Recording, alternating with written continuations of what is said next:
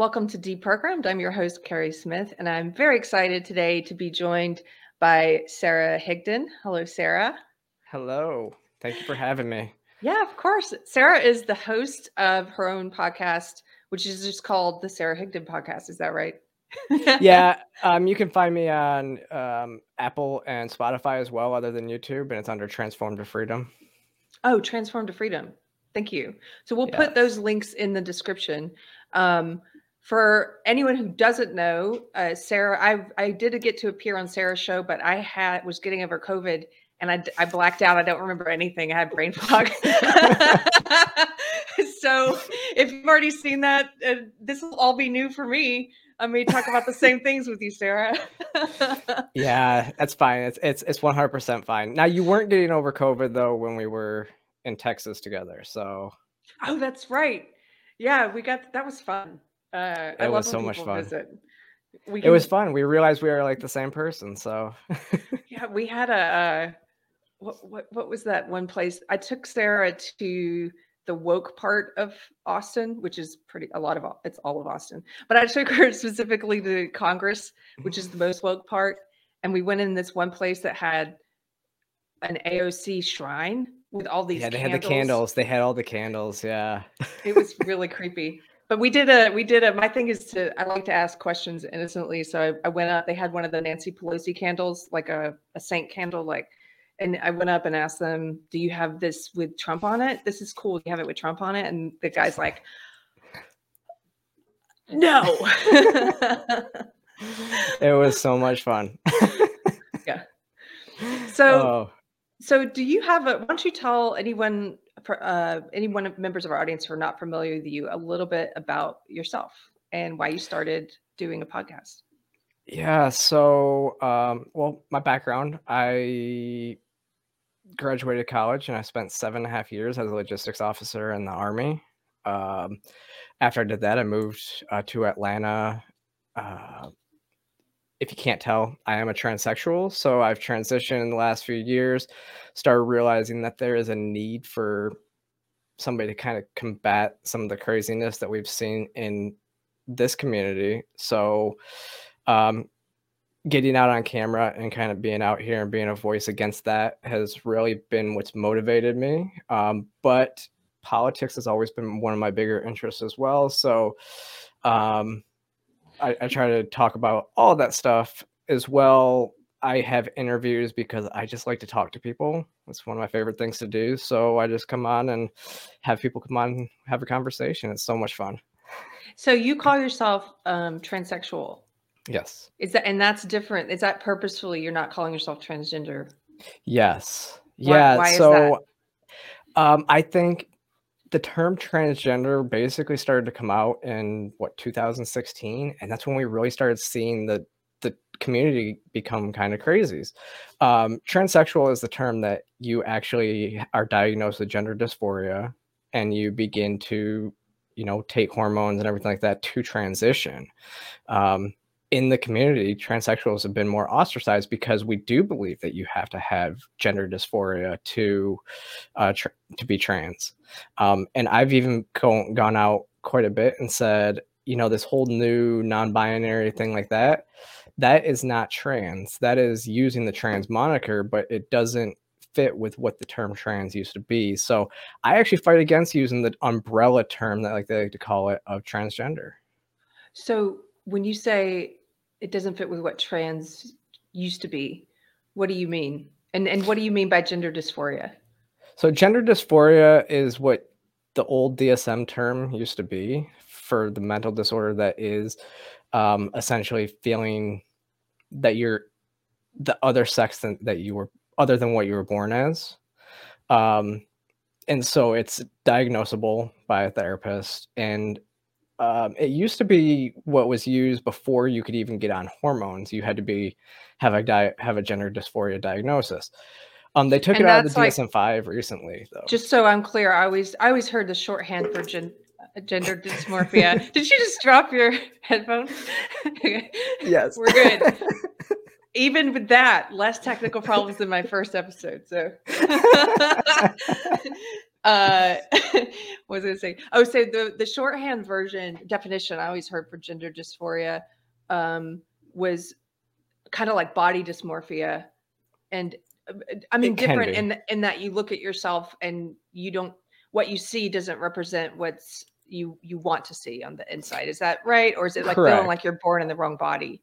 Um, I don't like the term feeling like you were born in the wrong body. Um, but I guess that's kind of the best way to describe it because when you look in the mirror, because saying that you're born in the wrong body kind of assumes a delusion. I kind of hate when people say that trans people are delusional when it's actually quite the opposite. If I look in the mirror, I have anxiety over the stuff that I know I don't like, the stuff that doesn't allow me to pass as a woman. So that is what gives me dysphoria. That, that gives you and and dysphoria can be more or less just a symptom of depression and anxiety um, over not passing the way that we think that we should or looking the way that we should. It's it's similar to a body dysmorphia. Mm-hmm. Um, a lot of times, though, even by dysmorphia, somebody could think that they are super fat but they're anorexic thin. You know, it's they look in the mirror and they see something that's not there. So it's almost the opposite of that. Okay. And when you said before that, um, for example, the non-binary is is a departure from what trans used to be. What do you mean by that? So, um, well, like this whole term of rapid onset gender dysphoria, meaning that you were you were never dysphoric until you tur- hit puberty and then you started to get like uncomfortable with your with you your body going through puberty um, you never showed signs of it and everything like that that used to be considered a myth in the community because um, it used to be widely known that this was something that you were born with. It was something and it's widely known that there was um, hormone imbalances in the womb that have created your brain to function to develop the way that it was in the womb and that's kind of what carried you through. Most transsexuals that i know have stories they knew something was wrong at the age of four and i'm no different. I mean i tried a dress on for the first time when i was four years old. Nobody knew and i even knew then that something was different about that you know? This, i was this, self-aware. this aligns with some of the I haven't read a lot of research about it, but I've read some, and it aligns with some of the stuff I've read that said it uh, gender dysphoria mostly affected young people as young as you know two to four, and it was mostly biological males, mostly boys. Is that yes. line up? Is that correct? That's uh, yeah. Throughout history, transsexualism has been mostly males, um, and recently it's this whole new woke uh, non-binary and everything like that has really been spiked in females mm-hmm. um, and you and there's a number of reasons why this could be um, but it's really interesting to see that a lot of these new people that are coming out are females and they're coming out as non-binary and it's basically a self ID assessment because it doesn't necessarily mean that you're transitioning at all. Some people just go and they have their breast removed, or it's like almost like anybody that's gender non-conforming is now um, coming out as non-binary because they don't feel comfortable in the basically the stereotype roles of their given sex. Um, but they don't necessarily feel like they're the opposite sex either, so they're not going to transition to the opposite sex.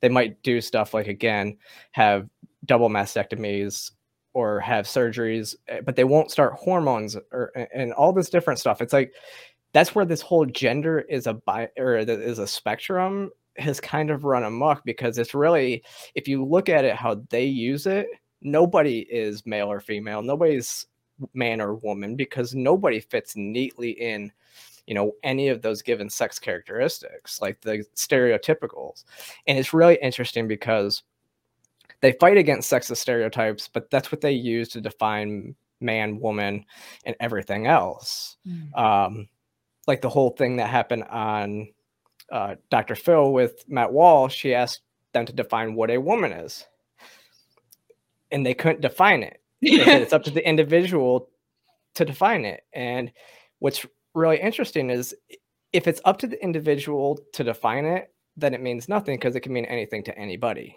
Yes. So, um, but if they were to really go through and admit, like, what it means, it would be they can't admit it because it would be based off of sexist stereotypes. Yes. Not based off of biology. Isn't it weird in that way? I've I've been thinking about how the trans part of social justice activists, the trans part of that ideology has sort of come to this place of just reinforcing the the so-called sexist stereotypes that the third wave feminists used to be fighting against. So now you've got this mm-hmm. weird schism where you've got these third wave feminists who are called um, TERFs, trans exclusionary yeah. radical feminists, because they believe biological sex is real, and some of them are more uh, like they push against having trans women in spaces for women and things like that. So they get called TERFs, and then you've got the more like fourth wave intersectional feminists uh, TRAs, they're called trans rights activists, who trans radical active or oh, yeah, trans, radical trans. I think it's trans radical. Trans you can say trans rights. I don't. I, I always say trans radical, but I'm gonna say that because they are. it. It's very radical. It's kind of like social justice warrior, right? It's yeah, a radical term. So, how do you think this evolved? I mean, how do you, as someone who, well, well, first of all, let me back up. I'm, I'll ask a personal question. If I get too personal mm-hmm. at any point, you can say I don't. No, I'm open book. I see again. I figured I'm in a pretty much open book too. I'm like, yeah. you could ask me almost anything. Um, so at what point you said you were around four years old when you first started having um, these symptoms of, of gender dysphoria? Yeah. At what point did you decide to transition? And at what point were you made aware of like all of this this ideological battle that's happening? So it's that I mean that's a really that's a good question too because my story has been a long one. Um, I knew early on in my life that something was different. Um, but I didn't even start taking hormones until I was 31 years old. Hmm. Um, and so the process to go through there was a long and confusing process. So, because once you hit puberty, it was really interesting because I'm also bisexual. And so I was into girls, but I was envious of girls. Like there was a part of me that always wanted to know what it felt like to be a girl, and I always felt right, and that's what I always would imagine, and stuff like that. And so going through puberty was a really confusing time. Um, and I guess I was, I, if I look back at it, I could say that I was interested in men too, but I never admitted it even to myself at the time that I was interested in men. Um, it kind of same thing going through college. It was just something that was suppressive. Um, and at, then, as my mom would say, is that I was doing everything that I thought I was supposed to do as a male. Um, so I joined the army when I got out of college, hyper masculine um, career I was gonna, field. I was gonna ask, is that is that just me noticing that there seem to be a lot of trans people who have transitioned from male to female who were in the army?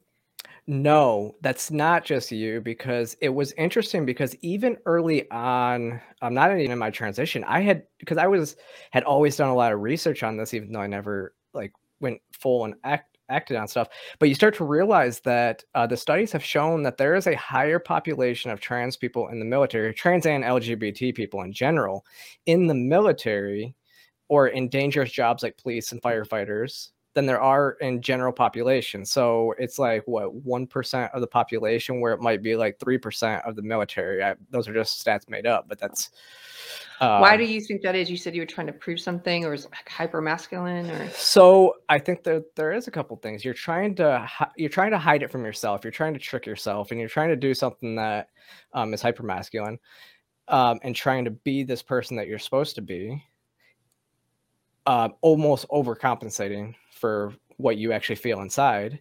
And then I also think just being in the military at that point, I was never suicidal, but I always thought, you know, if I die, I die, and this never comes out about me, mm-hmm. you know, type thing. And so that was, it was something that it was, it was like, okay, but like I said, I've never been suicidal, but it, it's something to look at. Like that's one of the reasons why people might join some of those fields is because they don't they don't value their life as much as as the next person hmm. and what's interesting is because after i joined the military then i about two years after I met my now ex-wife, right at the beginning of when I got into the military, uh, we got married. Uh, we were married for a few years, and I came out to her. And I, at this time, I thought I was just a cross dresser, and that was like a fetish that I had, and everything like that. I came out to her in 2014 because something inside me finally bubbled up so much that I just had to I had to let it out. I had to express that this is something that I've felt my entire life. And so when it finally came out, it was great. I mean, it put our marriage through a lot of a lot of issues and we ended up separating a year and a half later. And so you came out at first as a crossdresser. Yeah.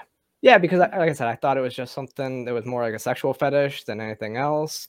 Um, didn't know if it was anything more than that um, until you, I started to explore more. Can I cut in for a second with the? Yeah. Are are you? I'm sure familiar with the term uh, autogynephilia. I am. Do you do you ever get asked about that? Do you do you what do you think about that? Yeah, people ask me about that. I've talked about it on a couple of different shows. Um, I have no issue with the term in and of itself, um, because Does, it is a real thing. It's, it means men who get. Doesn't it mean men who get off on seeing themselves as women? Am I right defining yes. that wrong? Well, okay. it's it's um yeah it's it's men who are sexually aroused by themselves as women. Okay. So it is a sexual fetish, um, which I think a lot of people probably might go through the process, and and typically they're only. Uh, I will go go back for a second. Typically, they are only attracted to women. Um, but it's really interesting because like for me, anytime that I ever had, you know, sexual fantasies or anything like that, it was always as a woman with men. So I have no issue. Maybe I had have had autogynephilia. I mean, um, but I think a lot of people go through this and transsexuals go through kind of the same process where we think we're probably just cross dressers. That's the way it starts, but it started at an early age as we start to explore like going out into the world so the way that the community used to set it up is it used to be crossdresser transvestite and then transsexual so transvestite is kind of the intermediary where instead of just cross-dressing for sexual satisfaction you cross-dress and go out into the world and try to pass but you're not living full-time as the opposite sex and then transsexualism you actually begin the process to live full-time as the opposite sex.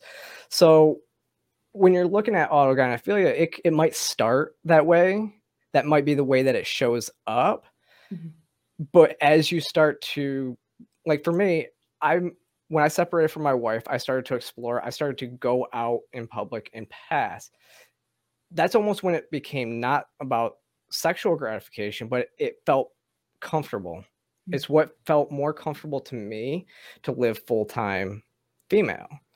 Um, and so when I finally got out of the army two years later, I moved to Atlanta.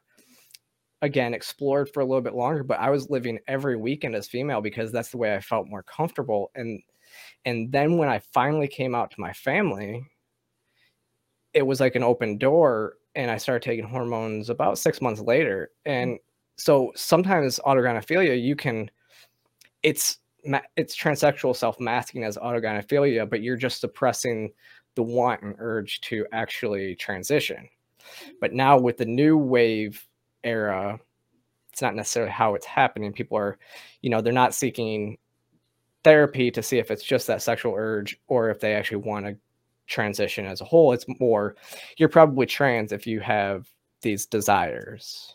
And that's that's where the issues we're seeing now. Yeah. So when did when do you think about what time did that become common? Because we've also yeah. I've been able to interview uh, Buck Angel before, who's a trans man. Buck. He goes by Trampa. yeah, I, I love him. I, I I interviewed him as well last year, and it was I love him so much. He is awesome, awesome guy.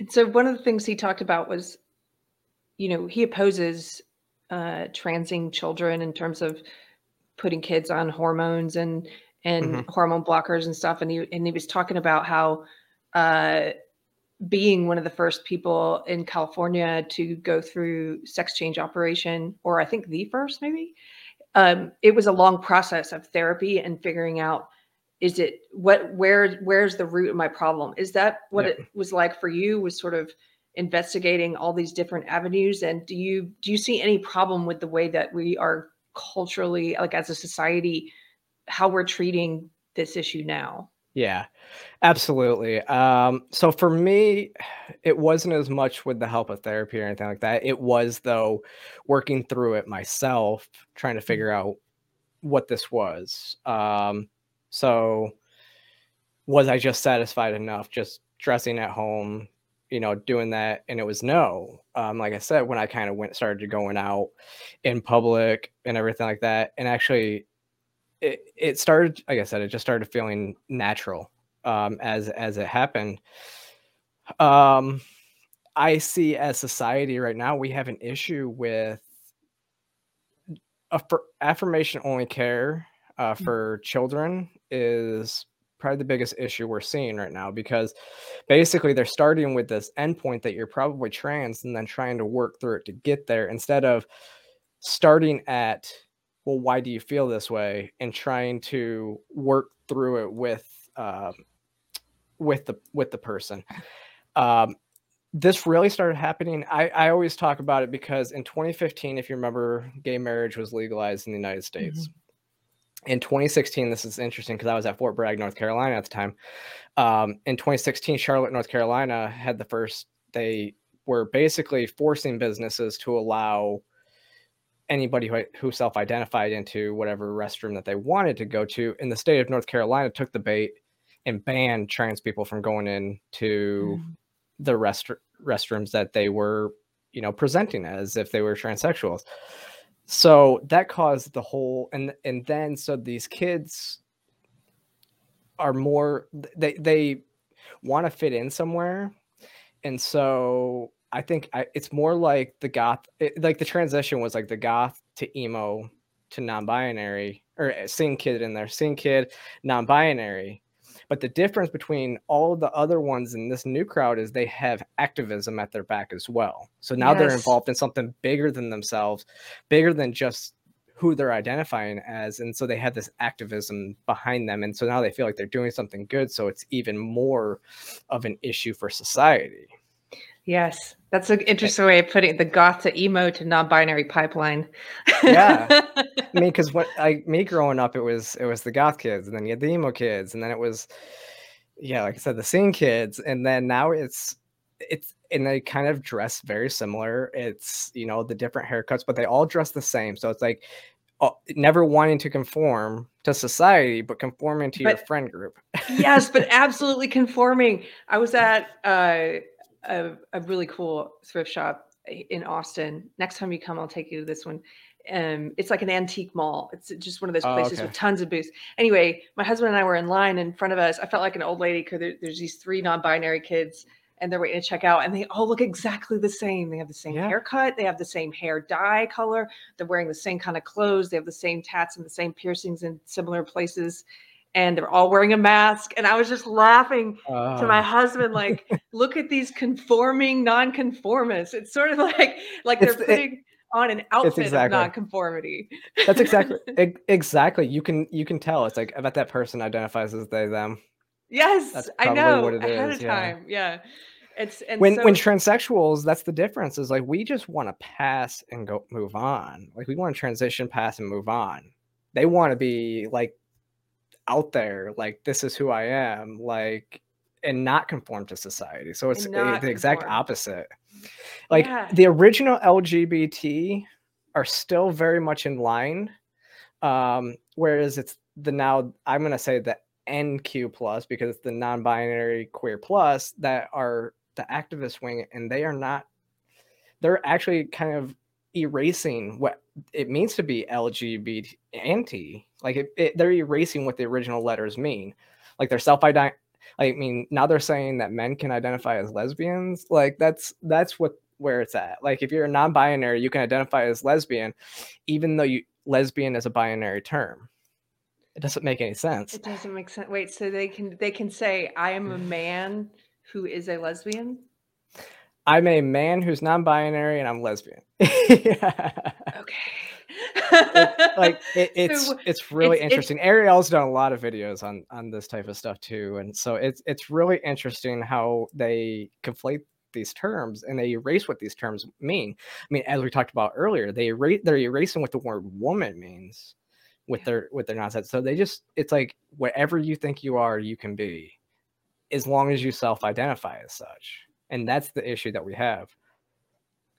They're getting to a place where I think, and I think this is where you can really see the influence of postmodern um, ideology, even though a lot of these kids now, when it gets filtered down to them through TikTok videos and Tumblrs and however they pick up gender ideology, it's become several places removed now from the the theory, the postmodern theory. But you can see it's still there, and that it, it's almost a destruction of all meaning, a destruction yeah. of of what categories mean, of what words mean. So there's you get to this place where if you allow that con- to continue, where you society can't function if you can't agree on basic definitions. At exactly. some point, it's going to break down. exactly. It's like if like what is I mean, Matt asked the perfect question on that interview. Like, what is a woman? And he said, well, it's not for me to de- define. He said, but you said trans women are women. So what does that mean? Like, you you say something, but then you can't identify what you're actually saying. Like, you you think that it's okay, and it's not. And I put it I put it out there. I actually wrote a tweet that said it just said definitions. Woman. The definition of a woman is an adult human female hmm. trans woman, male with gender dysphoria who transitions and lives life as a woman. Mm-hmm. Non-binary, it w- I forget exactly how I put it, but it was um it, it was something about being woke and if they actually looked at the definition, it was all about sexist stereotypes. I forget exactly how I put it, but it was something like that. yeah. A very special person. it's yeah. Like, well, I think Go ahead. Because like a lot of us, we I mean, you'll hear me and all the other like trans act, trans people on our side that we say trans women are not women, trans women are trans women, and it's a very important distinction to make. Um, it's fine to make this distinction. I will never be female, and so why is this an issue? If I was born female, I wouldn't have, I wouldn't be trans. Yeah. Like I wouldn't have to go through that. It's it's not something that's big and scary for me to say that I am male. It's important for me to I can acknowledge that. Yeah.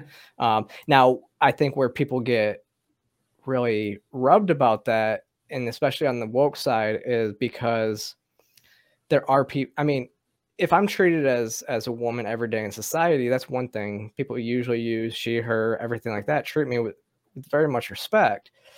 Um, and so that's where they're saying trans women are women because I get treated like a woman every day. Mm-hmm but and and that's not even the issue. The issue is, is when we're actually just having discourse online and we're trying to make these distinctions. Like yes. what happens actually offline every day in real life outside in society really has no bearing uh, on or what we talk about online really has no bearing in how you treat people offline. Yeah have you started to notice a backlash? And and i'll ask this because i think society was tipping to a place where it was more of a libertarian let live and let live what does it hurt me how you choose to yeah. identify or or if you choose to live as a woman and and now i think we're getting to this place where the authoritarian kind of elements of the part of the part of the social justice ideology that's authoritarian that wants to control people has has really with its insistence on forcing people i think is starting to create a backlash or already has created a backlash that might grow. Have you encountered any of that? Absolutely. I mean um any i mean that's the reason why i have my platform. That's the reason why i have my channel. That's the reason why i'm out here doing this is because i've seen so much that that small portion of the community because we know it's not a large portion of trans people uh, the large portion of trans people have transitioned and then go stealth and then never never really talk about it. Um, but that very small portion of community that gets the recognition from media and everything like that that they create this perception of us. So when they are creating a perception of us and the vast majority of people out there have never met a trans person in their lives so they don't know that we're not with this character that they have created of us. So Yeah. for me to be out here and I advocate for more people like me to be out here because we need to show just general public that that's not who the, that's not who we are. Like we're not um we're not like that, but there has been even a, a a, a big section or a small section now of the gender critical movement, which is kind of the the ones that they call the you know that's the left will call them TERFs. Yeah, so it's gender critical because we're critical of gender ideology of the gender ideology that the left has created. So it's like the left, they got the TRAs and the and the gender critical. Well, the very far side of the gender critical movement has tried now to deplatform uh, people like me, Buck Blair, um, Mars, and a whole host of other ones. They don't want any trans people. They they say there's no good trans people, so we shouldn't even be platforming them. So there is this kickback from the very far Yeah. social conservatives, and actually most of them aren't even conservative. Most of them are very feminazi social justice You people know- too. So a lot of it's a fight on the left That's social conservatives social conservatives well they may have may, they may disagree with me um, they never called for me to be deplatformed and generally other than nasty comments online i get treated very well in person um, by conservatives i hang out in conservative circles because that's where i came from i came from the right before i moved more libertarian Mhm. That's really interesting that you say it's mostly different parts of the left, maybe mostly fighting over this. yeah Um, and that makes sense to me because I think some of the gender critical, like the third wave, radical feminists, I, I kind of view you you know my background and this whole show is about leaving social justice. It's about me talking to people about different aspects of social justice. And i view social justice as like a big umbrella and underneath it you have the critical race theory and you have queer theory and gender ideology and all these different things. You have feminism. And so some people sometimes to me it seems like they wake up in one area and they wake up to part of this belief system but they're still in the belief system in other ways. So I, I sometimes view that um, some of the i guess the most aggressive i would say gender critical people is like they're still accepting a lot of what the belief system says about men and about patriarchy and about sexism and oppression but they're Yeah. rejecting the trans part of the belief system or in Yeah. dave chappelle's case since i know you did a really popular video about chappelle's um, chappelle's kind of awake to some of the stuff with gender ideology but Yeah. he still accepts a lot of the race-based stuff in the belief system Yeah. so Yeah, people even can kind of wake last- up oh, even in his last special he talked about he said he wishes that the uh the black community the people fighting for the black community could take a page out of the these no. No dave no.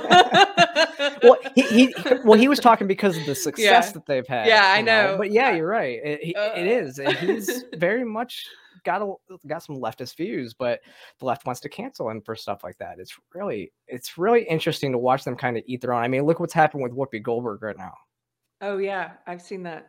They and they and will and so yeah she's talking she, she the holocaust comments that she made about not being about race and so now they're talking about she got a two week suspension when gina Carrar- Carano was fired for much less oh i didn't even know they had sus- suspended her what they suspended yeah i think from i think that came out this morning so her From comments View? about the holocaust yeah the view the the view suspended her for two weeks Wow, that's. Um, yeah, I have that's a whole nother discussion. Yeah. But my opinion on that is like I only read I didn't watch the whole thing in context. I should watch it. But the clip that I read a transcript of, Mhm. uh, it made sense to me what she was trying to say, even if she said it clumsily, which is Yeah. and may, maybe maybe maybe if I read the whole context, I won't agree with her. But in the short part I saw, it was like this is the way I view it. Humans throughout history have have continually found a way for groups to oppose other groups and to dehumanize and scapegoat other groups. And sometimes Mm-hmm. they do it on the base of race, like in the Holocaust, like and the, or the base of race and religion, like in the Holocaust. And other times they do it on the basis. Right now, they're doing the basis of vaccine status, and they'll Yeah. do it on the basis of anything. And then social justice does it on the basis of race. They'll they'll do it on the Yeah. basis of anything. And so, what I thought she was trying to say, and maybe this is generous a generous thing, but I thought she was trying to say that underneath the race and religious issue, at the root of this, you've got groups dehumanizing groups, groups of people dehumanizing groups. maybe that's too generous, but I was like, well, Well, I I- it if that's what she I could be to say. generous with her too and say that she was confusing um, the Jewish religion with the Jewish, um, the what is it, the race of being Jewish, Mm. and sh- and so she said that um, the Nazis were not trying to erase the Jews because of race. Well, they were trying wrong. to do it because uh, well that's then that's Yeah. what they tried to correct her on that's where she had said that and and it was um and so that's where she was gotten in trouble because she said it wasn't because of race it was Mhm. based on religion and Oh, everybody's like um, no they said it was on on the race and i think a lot of people don't realize that they're like because a lot of people can consider jewish people to be white and i think Mm. that's where people have issues and i think that's where she got in trouble Oh. because she was saying jewish people are basically white and jewish people Oh. are No. jewish people yeah okay. If that's what I was okay. If if the less generous interpretation is if she was trying to say it's not about race because they're both groups are white people, that's no. yeah Um, but I am surprised that I was like off of Twitter all day. By the time this airs, this will be old news. But this is currently happening, and I was so happy I wasn't on Twitter yesterday because I was I just kind of I'm like, there's always some outrage, and I don't really care. Um, yeah she, but but to get back, I do care about Yeah. some of the outrages. I guess I care about when I think they hit on something. I guess I guess it's when I think they hit on something that's a growing problem, and and one of the growing problems I see is this um, is that gender ideology is becoming so pervasive and so unquestioned. It's a it's it's like the science, trust the science, that Yeah. it's starting to affect kids. That's my biggest concern about it, and yeah we just had on my first guest on the show was Billboard Chris, who travels around the country talking about how kids can't consent to puberty blockers. Is Yeah. that an opinion that you share with him? Are you in the or do you have a different take? I will say um because i've actually changed my opinion on this um i've thought that puberty blockers could be a good thing i th- always thought that they could they were being way overprescribed though um Mm. again with affirmation only care it was like as soon as you go in you say i'm trans it's like the after one session the, the therapist is like we got to get your kid on puberty blockers well that's not the right answer as the science has started to come out more puberty blockers does more damage than than uh, what they originally thought. Originally, they started using puberty blockers because they've always used it for early onset puberty. So some p- kids that would start uh, start puberty naturally at like eight nine years old, they would put on Lupron until they were 10, 11 because you don't want a kid, somebody who's like the size of a seven year old going through puberty. It's Mm. that's not the right time for them to go through puberty. But they would get them to like 10 or 11 and then have them go through puberty at a normal age that like normal kids do. And it, it never stunted any growth and development or anything like that.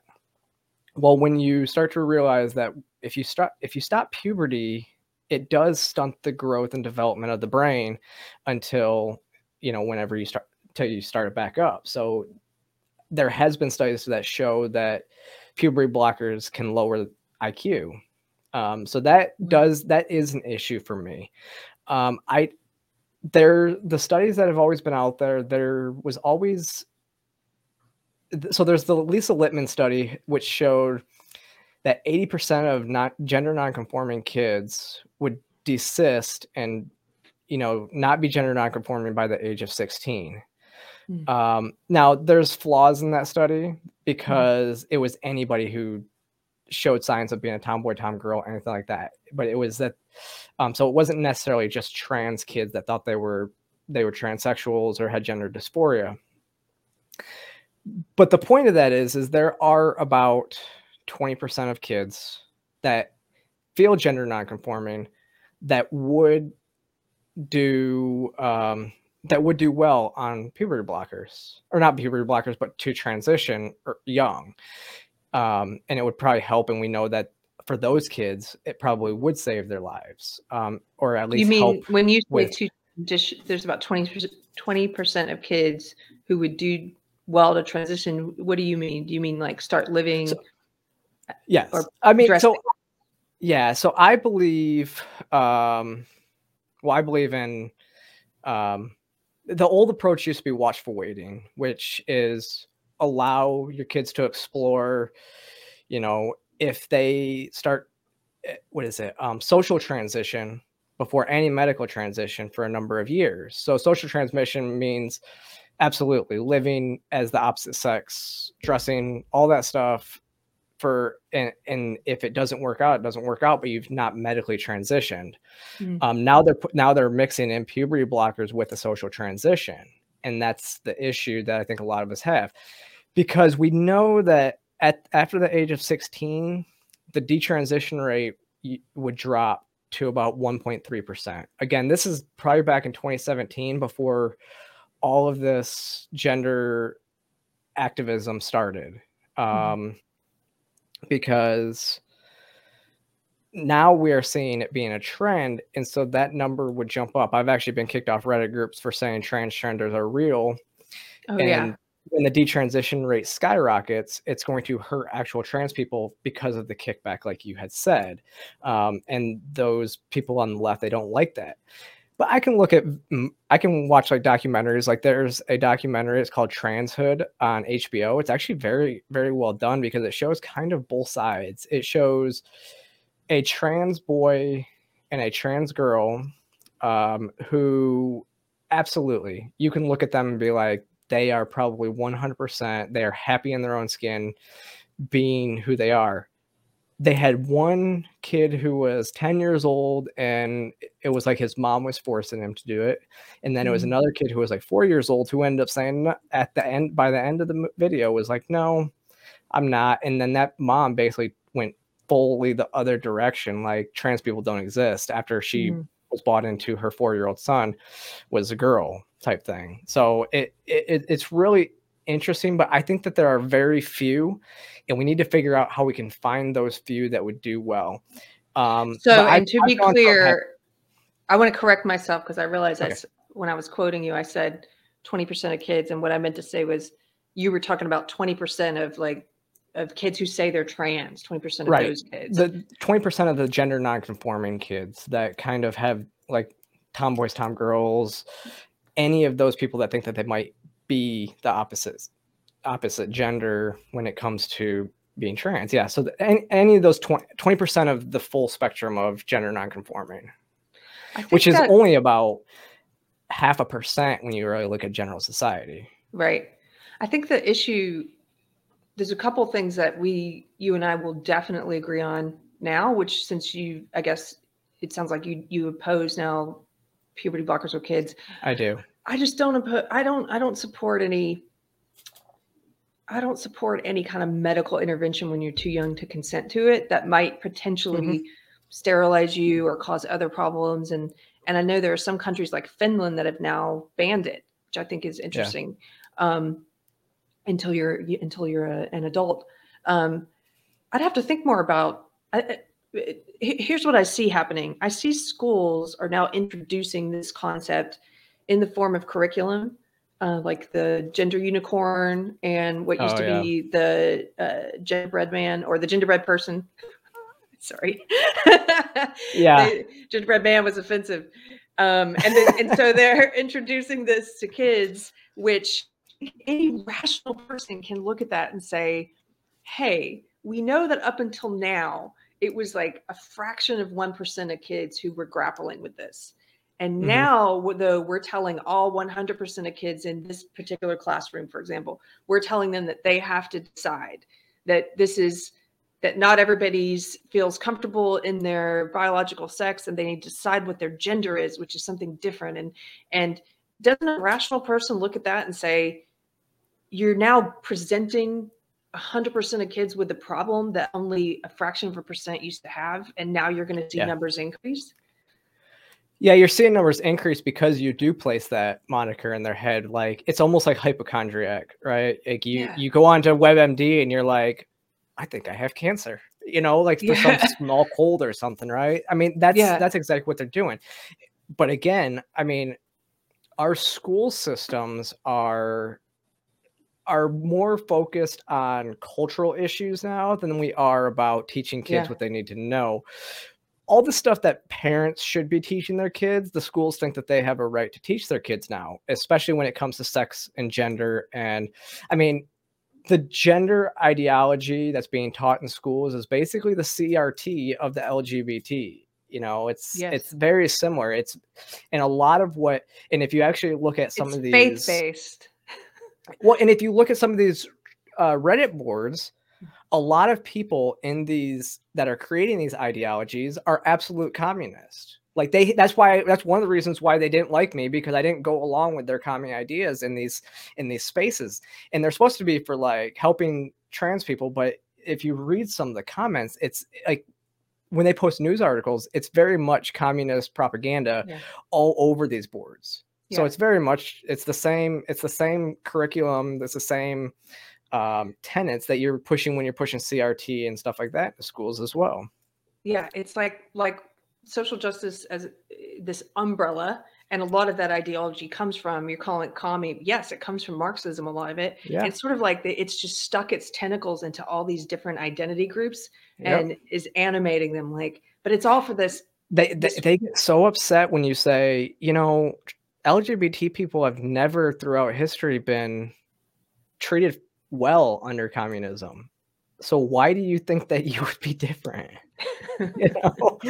and they, and it's basically because they think that they'll be in charge. Yeah, because they they are the voice right now that is running the show in terms of the comedy. arrogance, arrogance.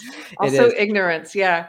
Hey, so I I really want to thank you for uh, coming on deprogrammed and talking about all Oh. these issues. I, I think it's really interesting because I know that there are a lot of I, I'm gl- glad there are a lot of pe- different kinds of people who follow my shows now. The there's conservatives and liberals and and progressives, and then there's also some SJWs who hate watch me. Hello, um, but but uh, one of the things when I was on your show, I promoted it, and there was some conservative on my wall who got really upset, and this is what I'm talking about with the backlash, and they're like, "How dare you talk to a trans person?" and and I don't get that. I'm not with that. I'm not with that Yeah. kind of. And I, I'm not saying that. I don't think that's the majority of conservatives at all. I think it's a- a think so. a small portion of a more authoritarian kind of uh, part of the right, or maybe maybe that person was what you're saying, like a, a, a radical feminist part of the left. Who knows? But they were really upset that I talked to you, and I don't understand that. I've I'm never gonna on this show. If it's your first time watching, I'm never gonna say I refuse to talk to that person unless they're a giant asshole. I don't have an interest in talking to assholes. Yeah, exactly. So, like, "Well, help me figure out why you're such a dick. I'm kidding. No, Exactly. I'm I mean, but like, well, like I uh, told you, I disagree with Matt Walsh, but I invited him on my channel, so I would love to have a conversation like that. We disagree on a lot, but I'd love to have that conversation. Right, and then you can figure out the places where you disagree, and you can figure out the places where you agree, and help come to hopefully some kind of better understanding. So, Yeah. anyway, I just want I wanted to say I really appreciate you coming on here because I think Yeah. there might be some people who um it's their first time listening to an interview with a trans person and they haven't and like you said they've their image that they've formed is based on people like uh oh gosh who's that guy that got Meghan Murphy banned uh Oh, Jessica Jessica something Yaniv I mean, now their perceptions are people like Lia Thomas, who I have talked harshly about in many interviews lately. So I I can't stand somebody like her who's Oh, using yeah. her and and is so narcissistic about who they are and competing and if you don't know that's the person that's competing at UPenn and and tran and swimming and against biological women. So I can't stand people like her and she's the one that people are getting this perception of who we are from. Yeah. It's also th- th- this is just something in case anybody's curious and I want to know what you think about this as a trans person even I don't or as a transsexual. I'm not going to say trans person. Yeah. Uh, Transsexual works great. Do you I don't I've never really I don't think too hard about the pronoun issue. It's sort of like Yeah. I don't even because I I just think you as a, a her that comes naturally. Uh, and so it's not even a big deal of trying to remind myself or something. It's just like, well, duh, Sara doesn't Yeah, exactly. look like a man. Why doesn't even? It would be weird. It would be the opposite for me to force myself to say he. And so, Yeah. it, uh, I, I'm just, it's a personal choice thing, and it's what comes naturally. And I've just sort of, uh, I, I refuse to use made up ones because I think that you're desecrating language when you do that, and you're trying to push ideology when you come up with these new non-binary terms and I don't want to participate in that. But I um I don't have a problem using a pronoun that a friend wants me to use. My issue is force. And my Yeah. issue is dishonest people who if I if I think you're you're using this issue to try and push ideology or to to to behave like an authoritarian like Lia Thomas, I'm not going to use your preferred pronoun. I'm going to Yeah. call you he. Um, what is your take on this? Is it complicated for you? Is it not complicated? No. Like, I think I think actually it was in Blaire White's latest video. She said, "I did not spend all this money and and all this time to transition to be asked my pronouns. You should know Right. my pronouns. like it should be obvious to you. Now it's really it is really and, and if I'm not passing, if somebody misgenders me, it's usually a reflex thing. They misgender, and I'm like, it just means I'm not passing well enough, right? That's like that's on me. That's not on the person that's accidentally misgendered me. And usually they correct themselves immediately. I'm just like, it's cool. It's, it's not a big deal. Um, there are very few people that use like the they them pronouns where I'm like, okay, I will respect your pronouns. I did a video on the on the TikTok teachers, um, and this person that came that they responded to one of these videos and was denouncing this teacher. So I was I made it a point to use they them for this this non-binary person who was condemning this teacher who's teaching this ideology. So I will as a sign of sense. respect. exactly. And and I think so I'll have to I'll send this to you a little bit later, but like Austin Petersen, um, who is a friend of mine, he actually spoke about it at Freedom Fest last year.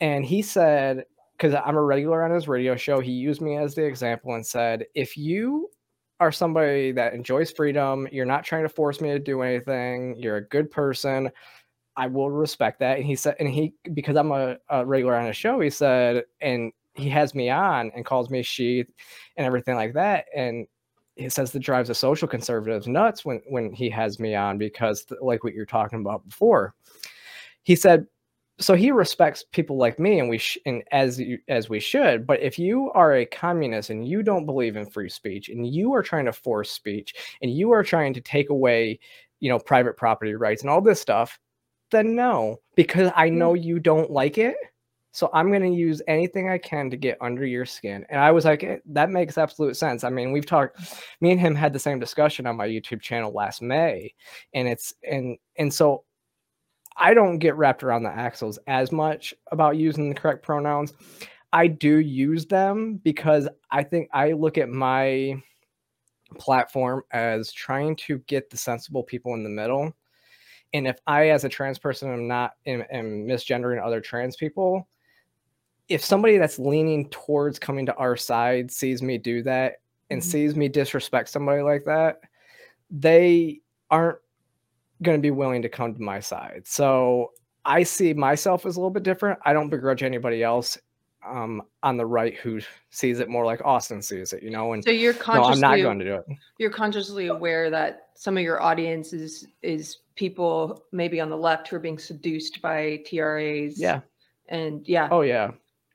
I- absolutely. justice. yeah. I see. I see. I mean, that's that's my voice is twofold because I am trying to see, trying to open people's eyes that are on the left, trying to, you know, being seduced, like social justice warriors and stuff like that, that have been seduced by this ideology, and then they start questioning, so they go searching for a voice of the other side, and I feel like I can be that middle voice because I don't, I don't fully view the gender critical side the way that they think I should. And I don't view the TRA TRAs fully the way that they think I should. Um, and I, I kind of come at most stuff with a nuanced approach. Like y- you were talking about children. I would rather see a lot of gatekeeping for people that are age 16 and over. If we were going to set an age, 16 should be the bare minimum of what we should do for hormones or any, anything like that. I don't believe in surgery until after the age of 18. But a lot of conservatives and and gender critical people would just ban would would want a lot of gatekeeping even after the age of 18 and i'm more of a free spirit on that i'm a libertarian so i'm like once you're over the age of 18 i really don't care you have full yeah. bodily autonomy to do what you want yeah um, and once you're an adult so, that's odd yeah. to me that people would be opposed Pe- people like I, when i had surgery when i had surgery I had to get two letters for surgery. I'm like, I am 34 years old and I still have to get two letters from a doctor to tell me what I can do with my body. But this person over here can go get plastic surgery and get horns put in their head and they don't have to have any mental health evaluations. Like that's that's messed up to me. Like I should be able to have full bodily autonomy and be able to choose. So I'm more of an informed consent advocate if you're over the age of 18. Mm-hmm. From 16 to 18, heavily into gatekeeping on anybody in in that area. I think there's very, like I said before, there's very few people that can um, th- that would benefit from from transitioning at a young age. But I don't believe in surgery until after the age of 18, no matter what. Which is I think, what we're seeing I think now. you and I are kind of we're not that far apart. I would I would yeah. wait on all hormones or medical intervention until after 18, just because I mean we picked an arbitrary age for other things, like and we've made yeah. it 18 for whatever reason, and and let's just leave it that. It's like got to wait till you're that old to get. That's just the way I view it. But you got to wait. Yeah, and the reason why I say sixteen. Or, yeah, yeah. The reason why I say sixteen, and actually you can get. Um, I I got a tattoo at the age of fifteen with parents' consent. So. um, oh, you did. You. Yeah. So you can do it. Always um, transgressing. I think, at the age of uh, well, and then I got that I got that tattoo removed. So What's the but like there? I said, like I said before, it's re- it's it's hard in this current climate to say 16 because of how much of a trend it's become, and and it has to be very minimal now because it's become a trendy thing to do. Yeah. Um, but we do allow 16 year 16 year olds are supposed to know the life and death com- con- consequences of driving a car, for example. The age okay. of consent in most states is 16. I mean, so we do trust kids. And then, like I said before, as we know from older studies, is that detransition rates drop to about 1.3% after the age of 16. So you're never going to get that number to zero, even if you move that number to 25. You're never going to get that number to be zero. So I think, um, I think that it helps enough um, but it's really hard to advocate for when the current climate of what is it um, with the current climate of mental health professionals and what I call um, activist therapists, because activist there are a lot of activist therapists who are engaging in this and are fighting for trans rights, even though, um, which kind of tells me they're probably not looking at the best interest of their of their patients. So it's really hard to advocate for. And I don't know if that's the right answer. I just know that there are people that it can help because the longer you wait, the less likely it is you'll pass. Um, if you wait till 18 for some men, I mean, for men, you will get more people like the it's ma'am lady. And so society has to become a little bit more oh, open about people that are male attempting to pass as female if that's right. if we if we moved it to 18 but um, it's it's a it's a really hard discussion to have. Like I said, it's hard for me to advocate for because I do think it can help. But how do we do it in the current climate? I don't know. Yeah, this climate is pretty crazy. It's all or nothing. I um yeah. I uh, I wanted to thank you again for coming on and talking about these issues, and then just what are some other things you're interested in talking about? you, I know what it's like to go on shows and and there's like the one story people want to talk to you about, like the the story of you, right? And I've had yeah. that usually when I get invited on, they're like, "Tell me about leaving social justice," which is fine. That's what I want to talk about mostly because I think it's really important, and I want more people to leave it before things get too bad but um yeah. but it's always interesting yeah. when people go off script and, and and ask me about other things so what's something else you're interested in what am i what else um so it's really interesting because yeah being the trans topic is probably my least favorite topic to talk about because but i so i again i started my my channel to talk more about libertarianism liberty mm-hmm. movement mm-hmm. politics and stuff like that i wanted to make it like that but understanding that I have a unique perspective on the Yeah. trans issue. Um, it's it's important that I do talk about that, and if you know, and so I have no issues talking about it. But yeah, I mean, politics, liberty movement, you know, ending the war on drugs. Um, we can talk so the many, liberty so much stuff. movement. Why don't you tell people about? I mean, this is another question I usually ask libertarians when I get them on. Is is um, what's wrong with you guys? Like, why haven't you? I'm just kidding. Why haven't? Why hasn't the Libertarian Party become a viable option? I'm I'm in my early 40s and I'm just now learning more about libertarians. Why is that? Um, well, one, it's messaging. Um, two, it is the two party system has completely suppressed anything that we can have. For example, um, like it takes 20,000 signatures in a small district to get on, on a ballot here in um, on, a, on a to run for U.S. House. So ballot access is probably our biggest fight that we have right now because it's hard to get on a ballot where we have to get 20,000 signatures the duopoly only has to get like one you know it's it's it's not really fair but that's part of the messaging issue is is we libertarians hide behind those those challenges and say well we can't we just it's just not a fair fight from the beginning so you might as well not vote for us. That's kind of the way it sounds to most other people. Um, libertarians have an issue with saying that or letting people say that we can't win elections Mm. because when it comes to sexy elections like the presidency or senate you know the federal elections that people see um, we have not been as successful. Um, shane hazel did got 5% or 3.5% of the vote last year here in georgia and he was the person that everybody blamed for the republicans losing the senate. So Right. apparently libertarians are super influential even in a state where the runoffs happen because that's what happened. He went it went to a runoff so then the republicans lost in the runoff. Um, but i think when Do you you, think- look across the country there's over 300 libertarians um, elected to public office ac- across the country so while the sexy elections are more about getting out the message uh, changing stuff at a local level, getting elected to local office is really what we're fo- is really what the focus is heavily on. Getting libertarians running in every election that comes up, at least having one libertarian running. Like here in Georgia, we have a lot of people running for office this year. Uh, we have um, my friend Angela, who's running against Marjorie Taylor Greene up in District 14. Um, my friend, so Shane Hazel's running for governor um, Chase Oliver's running for Senate, but then every single state election, we have a libertarian running in. So Hmm. we're trying to do the work, uh, but libertarians will continue just to, instead of getting out and actually doing the work, um, they will continue to nest and start fighting each other and say we can't win elections and and then so when you look from the outside you're saying well why would i even want to be part of that if they can't even win people like to be winners so if we can't win then what are we doing type thing Yeah. so our messaging is probably probably the biggest issue that we have Yeah.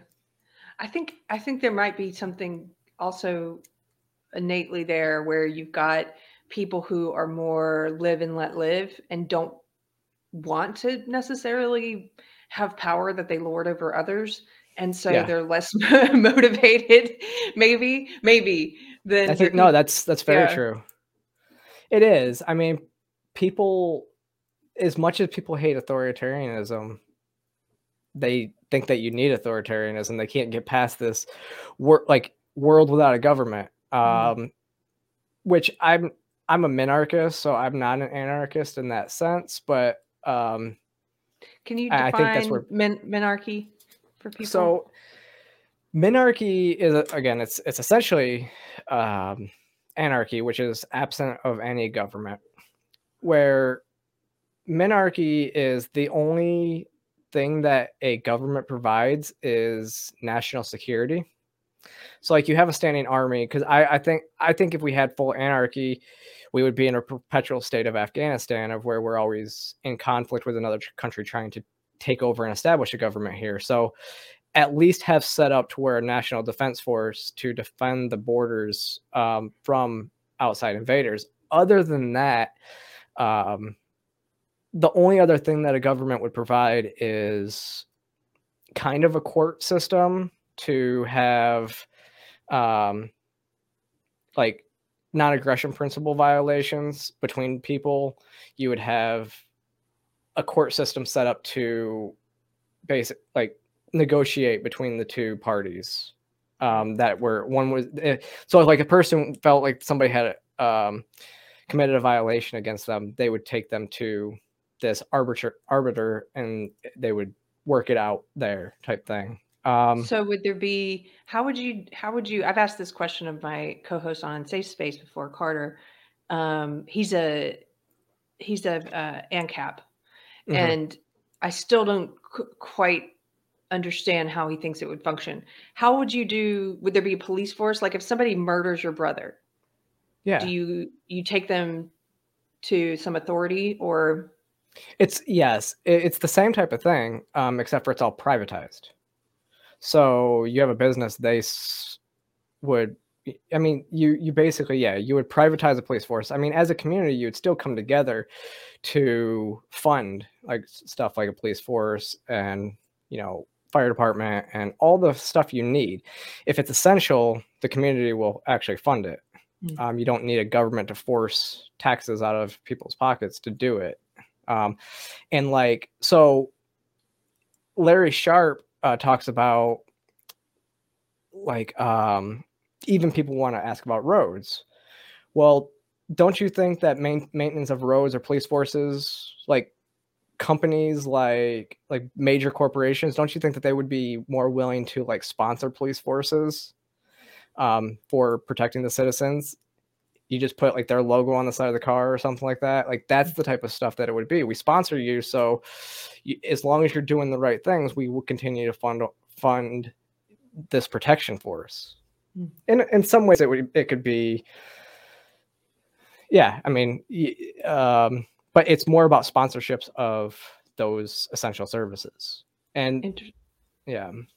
So like a nonprofit, like it would be the same way as like a nonprofit would work. My concern immediately goes to what if the corporation sponsoring the police force is like Apple and you start doing a blog about how Apple uses slave labor in other countries and then the police force comes after you but corruption can happen at the government level too so it's not Ex- like it's well. Well yeah they could they would come they could come after you but the community again is what's kind of funding it so if they came after you the community wouldn't fund that that that security force they would actually go out and get a different security company to do the policing yeah. So there's competition between security companies. Interesting. So how long have you been how long have you been like not fitting into the main political the the two party system? How long have you been a libertarian? Um, so I was I was in the army. I see. I was a Ron Paul libertarian. I was a Ron Paul Republican. Actually, more of a Tea Party Republican because the only thing I, I didn't agree with Ron Paul on was foreign policy. So I, I agreed with having more of a military presence overseas and around the world. After doing about five years in the army, so this was about 2015, I started to realize like learning military strategy and military history and global foreign policy history. I started realizing Ron Paul was right about everything. So that's, and then around that same time, we elected all these Tea Party members to office and then once they got into office, they never did what they said they were going to do. Like. I was a mm-hmm. constitutional conservative, and so I wanted smaller government, lower budgets, and they were voting for big budgets and bigger government. And yeah. so that kind of just pushed me out of uh, the politics. Um, I was on board to vote for Gary Johnson in 2016. So that was the first time I would have voted third party. Um, but even then, he went too crazy down the rails and I, I, I jumped ship from there. But I still didn't vote for the two party system. Um, and but Jo Jorgensen in 2020 was the first time I ever voted for anybody because I voted for um, I voted for Mitt Romney. Or was it Romney and McCain? I voted for both of them. Wait, so Jo Jorgensen was the first time you voted for anybody who was libertarian? Is that what you mean? It was the, it was the first time that I voted for anybody outside of the duop. Yeah, anybody um, that was because I I voted Republican my whole life. Um, and so no, so Jo Jorgensen was not the first time that I voted for somebody that wasn't outside the system because 2016 was, but Jo Jorgensen was the first time I don't regret my vote. Oh wow. Yeah. I mean Mitt Romney, John McCain, and then um I wrote in Evan McMullin, which is now like a socialist commie, and I'm like, and he was running in the Constitutionalist Party in 2016. Um, I regret all of those votes, but Jo Jorgensen is the first person that I have not regretted my vote for. all I know about her and the reason I couldn't vote for her, and this is when you know the Democrats had pretty much lost me because they had gotten so woke, and I was leaving woke but I couldn't vote for her because there was something she said online. I can't remember what it is now, but I knew she, she said it's not woke. enough to it's not enough to be anti it's not enough to be anti-racist. You have to be actively anti-racist. Yeah, she said something woke, and I said, "Okay, goodbye." That was the tweet that got. that's the tweet that pushed a lot of even libertarians to not vote at all. That's uh, that's unfortunate. Yeah, I, I, mean, I really enjoyed her. Um, that was a comment that I just, I yeah, it was very much a woke comment, and she was like siding with BLM. Like she mm. used the hashtag, I think BLM in that, and then she clarified that she doesn't agree with BLM, the organization, but the sentiments that BL like Black Lives Matter. But and and, and right. it, but the damage had already been done at that point. I actually spoke with, I talked to Spike Cohen on my channel about this um, when I interviewed Spike. Um, a few months ago, and Spike Cohen was was Jo Jorgensen's running mate. So uh, we spoke about it, and um, he actually made some pretty good points about it. But it, it, was enough to push people away, which was really unfortunate because that's how fickle libertarians can be sometimes too. It's like one thing will set you to where you won't even vote, which is again why we don't get higher percentages in, in elections why doesn't I just I just rewatched the movie Election. Have you seen that movie with Reese Witherspoon?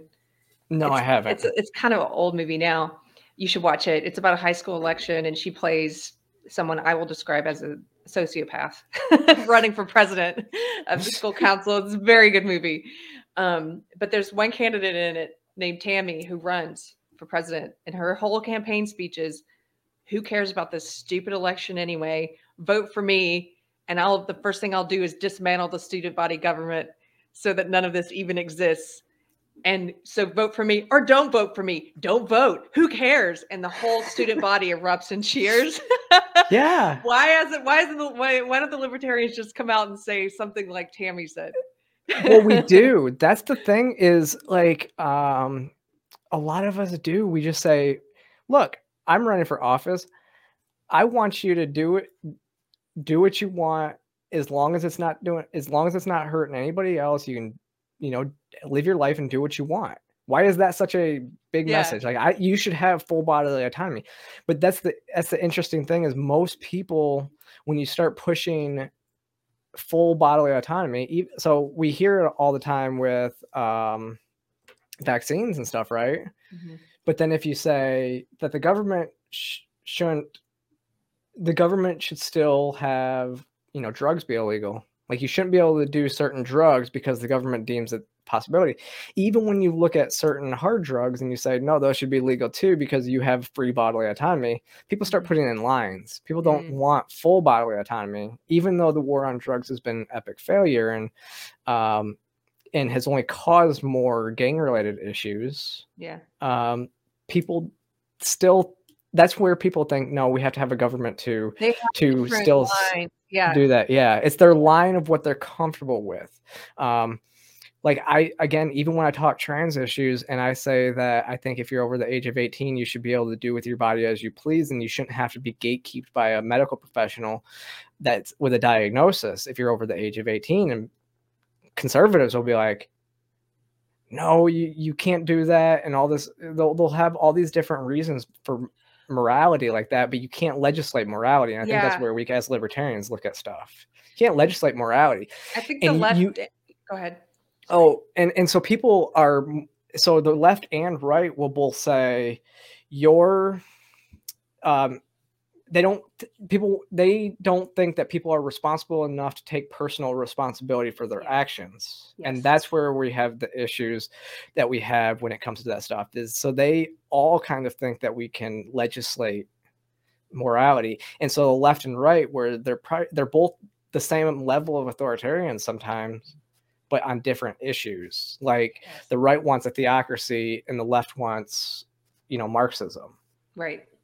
Yeah, I think I I started to see that when I was younger, and I was I was a you know I was a lifelong Democrat until 2018, and I was in that social justice cult for about 20 years, and it was easy for me during all that time to look at Republicans or look at people on the right and say, oh, they don't understand the difference between morality and legality, and but now it's it wasn't easy for me to see it then, but I can see it now. It's just as much, mm-hmm. if not more rampant on the left in our current where we're at currently the left is the same way they want to tell you mm-hmm. this should be illegal because it's immoral because i think it's immoral you shouldn't be able to refuse service uh, you shouldn't be able to say i'm not baking a gay wedding cake because i think that's immoral and uneth- unethical and so it should be illegal no it shouldn't be illegal yeah. they should be able oh, to yeah. say no even if it's immoral like and and and so they both they both want to do that and and and uh I think it's getting to that place of saying like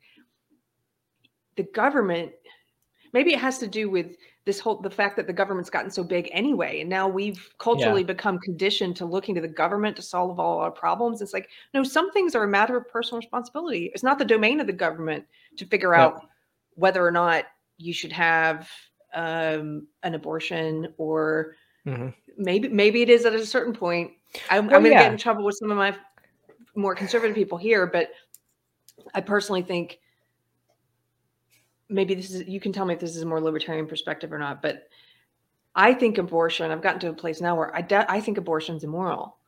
Mm-hmm. I think it's I think it's murder. But the legal definition mm-hmm. of murder, you've got a, like the only scenario I can think of where where one person's life resides within another person's life and is dependent on that other person's life. And so how do you protect that life without tell without saying that the government has the right to tell the woman what she has to do and and I don't think the I don't think the government has that mm-hmm. right. Mm-hmm. Do I think it's immoral if she chooses to abort? Yes, but do I think that the government should be able to prevent her? Here here's where I'm at right now and my views are con- are they're in flux. But I kind of think it's sort of if that baby can survive on its own outside the womb, at that point I don't yeah. think. Why why abort when you can deliver? Yeah. But if the baby can't yeah. survive and it's unfortunately, I think it's like for the government to go in and say you can't do this, like Yeah. so I'm I'm similar. I'm in I'm in a very similar place as you. I have always been uh, very pro life.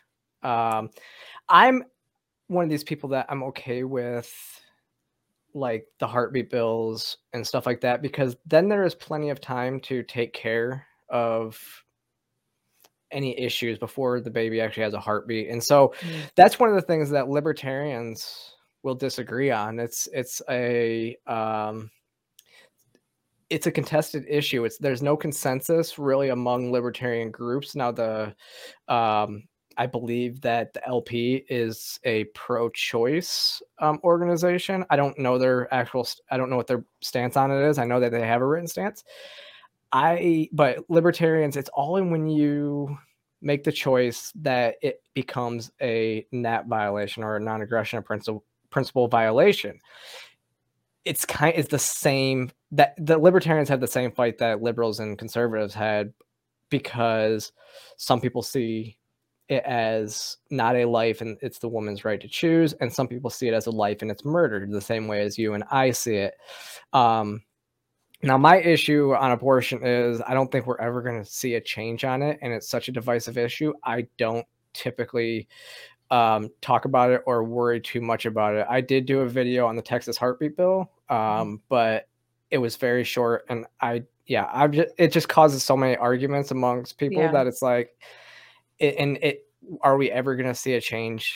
Probably not. I agree that uh, I agree with you. It's not a moral. It, it's one of those things like if you think it's murder, then we should treat it like murder uh, type things and it's not a morality issue it's not a yeah it's not a morality issue at that point because you we would treat it the same way that we would treat a murderer um, so which a lot of people would see as harsh because that baby's not born is not viable yet mm. right mm-hmm. so i don't know i have i have um yeah, it's one of those issues that I don't really get too much into. And either. people usually can't talk about it because they get so passionately inflamed on either side. So yeah. I appreciate you even letting me bring it up because I know people. It's like I just wish with some of these issues that there's, like you said, there's never going to be, eh, where there's never going to be resolution on it because people can't even have conversations without yeah. it being like, well, you're a murderer. Well, you're a misogynist. Well, you're well, this. And think about that. it. Think like, about it this way, and I made this point too: is that I'm pro again, being pro life. Conservatives are going to have to get really cool about LGBT adoptions really fast to deal with the influx in children if they were to ban abortion.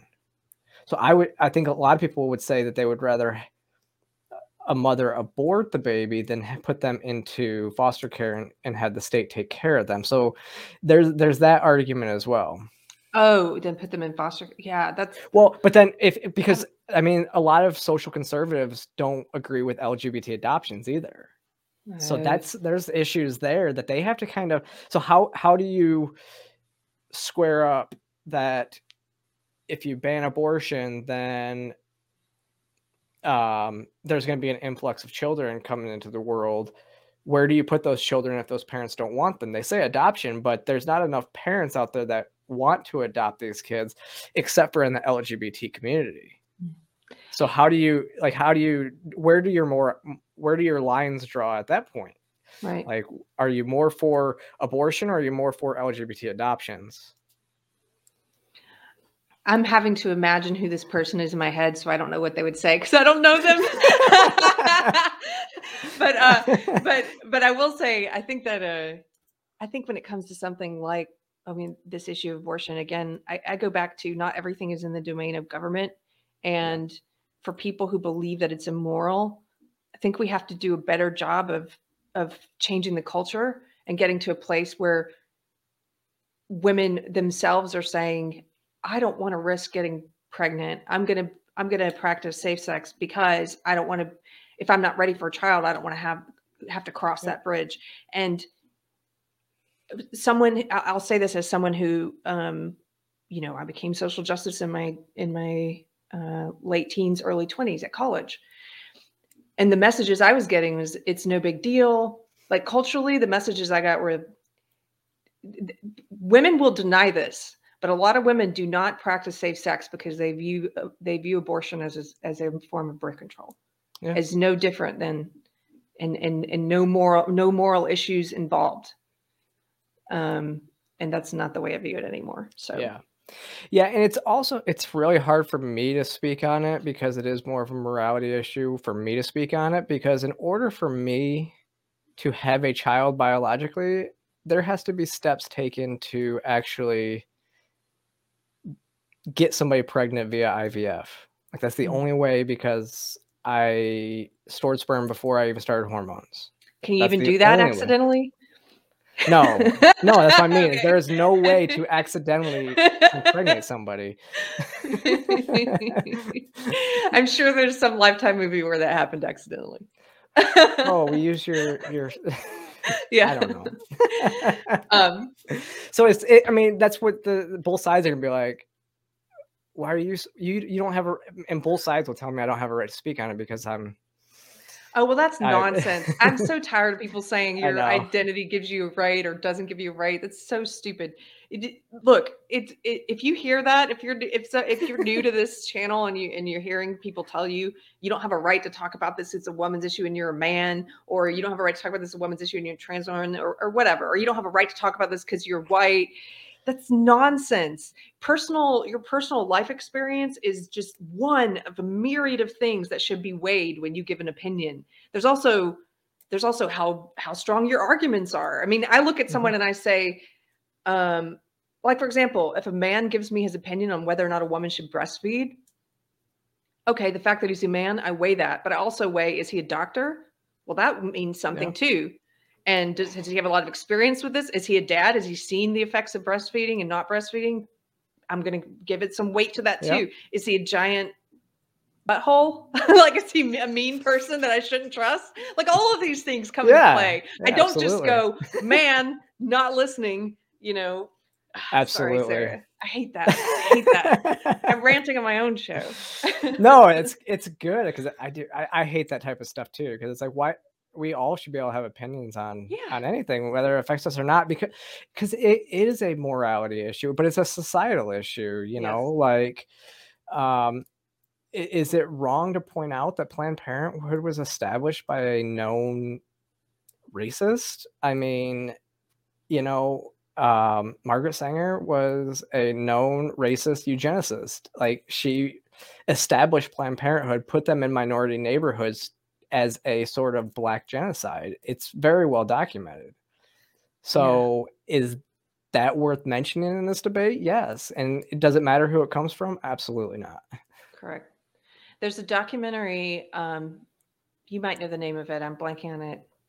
It's the Planned Parenthood. It's based. It's about the Planned Parenthood um, clinic director who ended up leaving and is now a very loud voice for the pro-life movement. Mm-hmm. And I think it might be called Unplanned.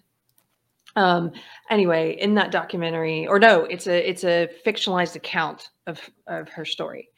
Um, and in that movie, she talks about how, or she shows a scene where Planned Parenthood is treating abortions almost like sales figures. And so the argument, and I've read some interviews with her as well. She the argument she's making is that how can it be something that you you view as um, as something that needs to be rare when you approach it from a perspective of we get money like with sales every time we do one let's get those numbers up. This clinic yeah. had great numbers this year you know and it, and it and there's this incentive to perform more of them. And that's something i think that needs to be talked about. I wasn't aware of that. I bought into I was yeah. the naive person who for a long time bought into the lie that like, oh, Planned Parenthood doesn't want there to be more abortions. They really wish there were fewer. They're just there to provide yeah. it when people need it. No. Yeah, no, it's and and that is true of any of these businesses that we're seeing. I mean, eh, we could move it over into the COVID discussion and the vaccine discussion and say, do you think that they would pref- they would actually give us the perfect vaccine that would end COVID? Or do you think there's a little bit of incentive to keep this pandemic going to put more money in their pockets and develop more vaccine upon more vaccines? There is never going to be the perfect vaccine because there is a is, is a monetary incentive to keep this going. And that's it, folks. Last video you'll ever see on my channel.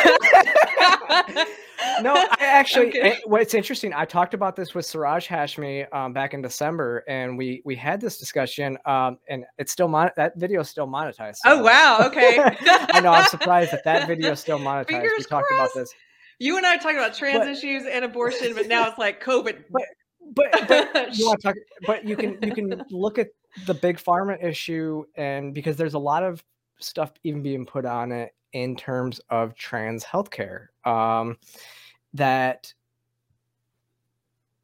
there is an incentive to make this a trend into because it gets big pharma more money and HRT, it gets surgeries more money for doctors. So the trans healthcare debate is is another one where it almost incentivizes to make this more um, trendy to be to have you know to transition and or to take some of these um, you know surgical routes and and everything because it makes people more money. Like there's been people in the past that have said invest in trans healthcare um, stocks because it's going to be a five billion dollar industry yeah. here in a few years. Yeah. So when you look at that, you you look at dollar signs and it's the same. Planned Parenthood, again, going back to Planned Parenthood, Planned Parenthood is one of these places that does informed consent HRT as well. They're not just doing they're not just doing um, women's care; they are giving um, a place for um, trans people to get their hormones as well. Yeah. Gender, and so yeah. you you see that, and I, I mean, they're one of the few places that does, which I don't mind them doing that because I agree with informed consent if you're over the age of 18, but they're I don't know if they're necessarily doing it over the age of 18 because when you look at Planned Parenthood as well, especially in like places like California, they will give girls birth control without their parents' consent. So are they giving hormones without parents' consent? Yes. or doctor consent. So that is that is where we have a lot of these issues as well, even when we're talking trans healthcare, um, in terms of monetization, and, and, it, and it all stems from the monetization of healthcare procedures. And it's, yeah, it's turning. I mean, the population to these sort of permanent, permanent patients who have to keep going mm-hmm. back and spending money. Consumer patients. I saw a headline. I'm going to bring this up just because you mentioned it this headline from December eight top Pfizer and Moderna shareholders are now $10 billion richer after media hypes the Omicron danger. And that's just from Omicron, the one phase yeah. of this whole thing that $10 billion more in their pockets. And if you look at some of the shareholders, like the top Pfizer shareholders include the Vanguard Group and BlackRock. This is in order yeah. of how much they own. Um, also, top two owners in that same order, top two shareholders in the New York Times. I, I get to this point where I'm like, eh, it's it's almost comical, like a movie, where you've got these people who have incentive for yep. certain narratives to be put out there, who are in bed with the pharmaceutical in- industries and in bed with the media companies and their businesses making money. So, well, that's BlackRock is they're the biggest investor in all this stuff. They're the ones that are buying up all the houses right now to make it yes. more of a renter society as well. Yeah. So you start to see, yeah, BlackRock is an issue that is kind of flying under the radar but not even just not even i would like i would like to see some of the individuals because uh, what was the first company that you had mentioned um, vanguard the vanguard group. I be- and i believe people like nancy pelosi are invested into the vanguard group so when you start to sounds, look at yeah sounds plausible yeah well and i i know because I brought this up in December too, because it came out Marjorie Taylor Greene, who fights against these vaccines, is invested into Pfizer and Moderna. Oh. Like if you look at her stuff, so it's like you're you're you're invested, so you're making money off of it, but so what are you really doing? Yeah, like, in Congress. Yeah, it, that's interesting. It, the hypocrisy is is kind of amazing when you look at, and again that that's the type of stuff that pushes people away from conservatives when you actually look and see a lot of that hypocrisy um, and I think you'll because that's what pushes people away from the left. You see that they're not genuine, that they have an ulterior motive. So when you see the conservatives doing the same same thing, and you came from the left, you're like, wait a second. And I think that's what pushes more people to be more libertarian. Yes, I actually it's it's really funny when I go to a libertarian group here in Atlanta. Our state chair, we were um, we were hanging out, and most of the people at the table came from the left. Um, are left are were more they were Democrats before they became libertarians. Our state chair actually he made it a point to point out, like, Sara, you were a conservative before, right? I was like, yeah. And the people at the table look at like, wait, the trans person at the table used to be a conservative? like, it just blows people's minds sometimes. I love flying it. By the way, I'm sorry I looked distracted. I was I was looking it up to see if Pelosi uh, is an investor in oh. uh, Vanguard Group, and I haven't found the answer yet. But if if if anybody, by the time we put this out, I'll let it flash on screen if we're right or not, so that it's not left unchecked. Yeah. How about that? Um, that works. yeah. So Cole, when you're doing, here we go. Put it right here. Yes or no. Um, what I was going to say is I like that you're sort of you can be a um, you can sort of fly under the radar because and in certain situations because people make assumptions about you. I'm sure we talked about that a little bit when you were hanging out here in austin. Oh yeah. So people make assumptions about me and my friend uh, mystery chris who who does a show with me. They'll because I, I guess maybe sometimes because of the way I dress or what I, I don't really look as much like an SJW as I used to, but they'll still make assumptions. And even my neighbor was like, "Oh, I thought you were a leftist because you dress kind of funky, like you live in Austin." I'm like, "What? No." but people make those assumptions, and they'll make them about uh, Chris because he's mm-hmm. black. and I I assume they make them about you if they can tell that you're a trans woman. Yeah. What is that like? Are there any funny stories of just people assuming the wrong thing it's- for whatever reason?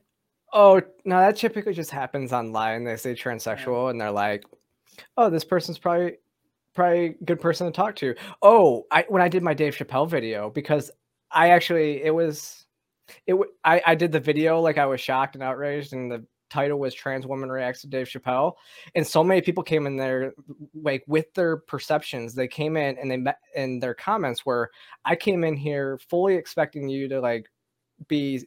against Dave Chappelle, have all these issues with this, and they were like, "I'm pleasantly surprised you Aw, weren't." So yeah. it was like, it's i- like that type of stuff. When you look at my content, when I'm reacting to stuff, it gets big views.